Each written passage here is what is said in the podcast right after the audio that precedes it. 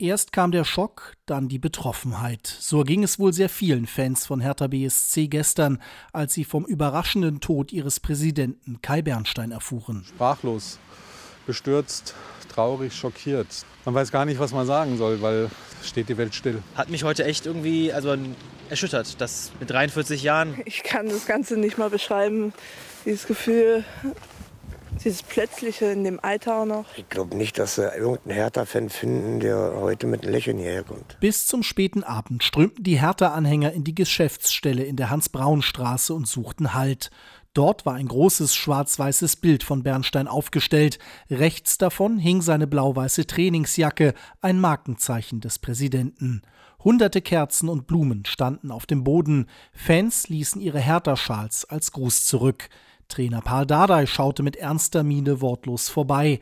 Mit Trauer, Tränen und Fassungslosigkeit wurden letzte Worte in das ausgelegte Kondolenzbuch geschrieben. Großer Verlust auf jeden Fall. Ne? Kai war ja nicht nur unser Präsident, Kai war wie ein, wie ein Freund für uns alle. Und er hat den Verein gelebt, 24 Stunden.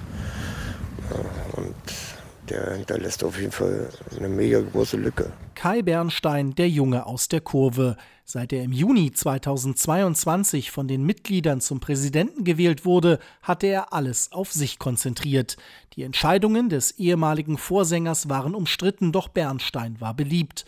Hoffnungsträger für eine nahbarere, bodenständigere Hertha, mit der sich viele Anhänger nur noch schwer identifizieren konnten. Kai war sehr kommunikativ. Er ist auf die, die Menschen zugegangen. Er, ähm, er ist ein Mensch auch gewesen, der seine Sache versucht hat, nach vorne zu bringen und hat halt auch geschafft, durch seine Art äh, auf das äh, Menschen zugehen, äh, den Graben zwischen Verein und äh, Fanszene wieder zu schließen. Nun versetzt der Tod von Kai Bernstein den gesamten Verein in eine Schockstarre.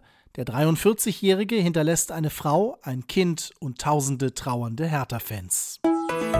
RBB 24 Inforadio vom Rundfunk Berlin-Brandenburg.